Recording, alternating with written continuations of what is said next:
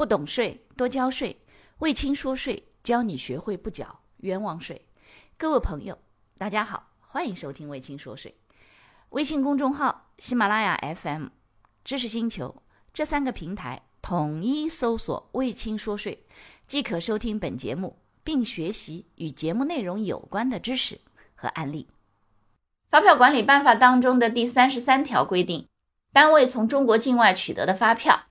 税务机关有有疑义的，可以要求境外的公证机构或者是注册会计师的确认证明。请问老师，境外公证机构和注册会计师分别指哪些机构？比如说香港，能说一下机构名称吗？首先，第一个，从现行的税法当中，关于这一条没有任何非常明确的规定。第二呢，很简单，在香港当地注册税务师事务所就可以了，他只要是在香港这边正常登记的注册税务师事务所就可以了。公证机构，坦率讲，我还不知道香港的公证机构是不是给你干这个活呢？人这是中国大陆，这是我们中国大陆税法的规定。中国香港的公证机构，他是不是会帮你干这个呢？这个还真不知道。但是注册会计师事务所，人家如果愿意帮你出个见证报告，我觉得是 OK 的，理解啦。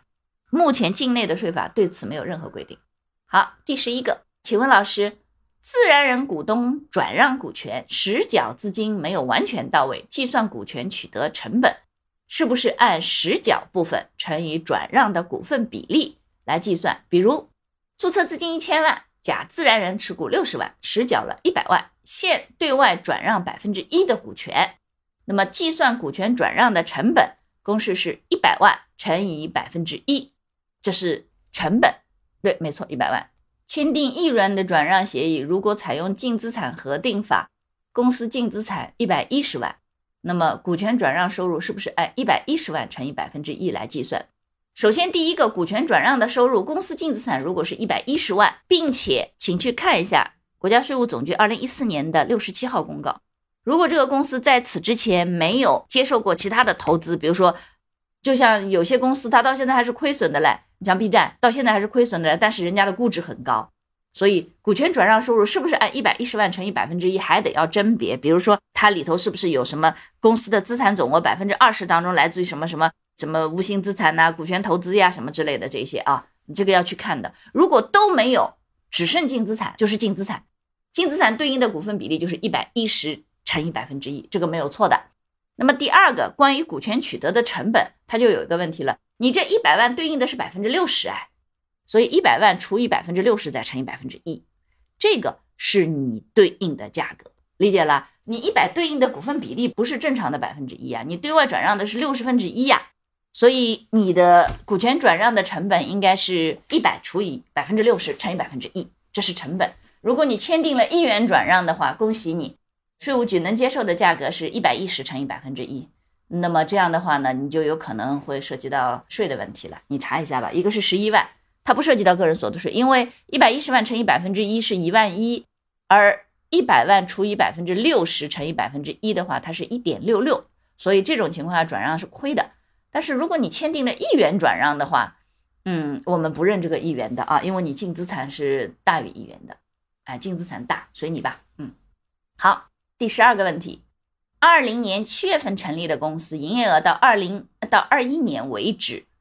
五百万，请问今年是否先会计师事务所做汇算清缴？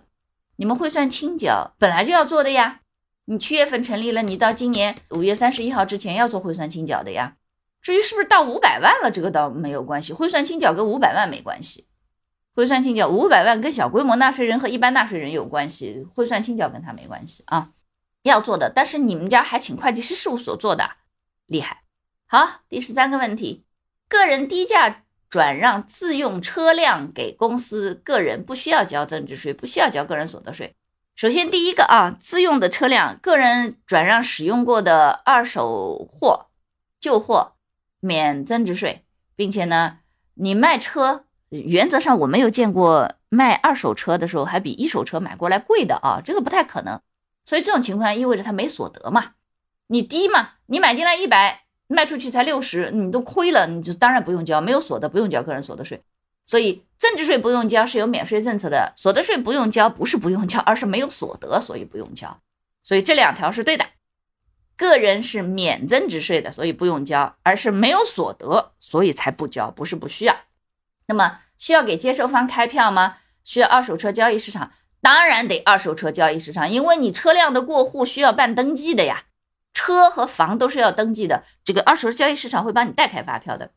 具体怎么操作我不知道，它不是税务局的活儿，你到当地的二手车交易市场去问一下。另外一个呢，各方需要付什么费用，我也不是很清楚，因为不是税的事儿。税务上的处理很简单，你个人转让掉了以后，那个二手车交易市场他可能说，哎，这个里头可能有些什么手续费或者是怎么样，而且还有一个，你也没告诉我你是哪里的呀，各个地方都不一样。你说你在上海卖一辆二手车，二手车交易市场收取的费用和你在北京卖一辆车，或者你在呼和浩特、你在成都卖，我哪说得清楚呀？你什么都不给我，你就让我讲，对不对？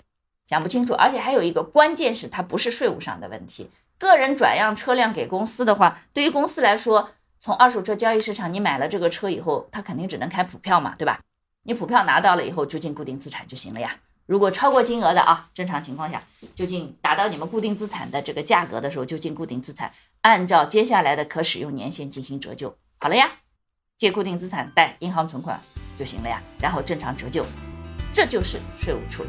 感谢你的收听，如果觉得我的课程对你有帮助。欢迎给我点个赞，并且呢，把这个课程可以转发给你的同学呀、朋友啊、同事啊，甚至老板，让更多的人了解和掌握税务的知识。不懂税，一定多交税。所以听卫青说税，不缴冤枉税。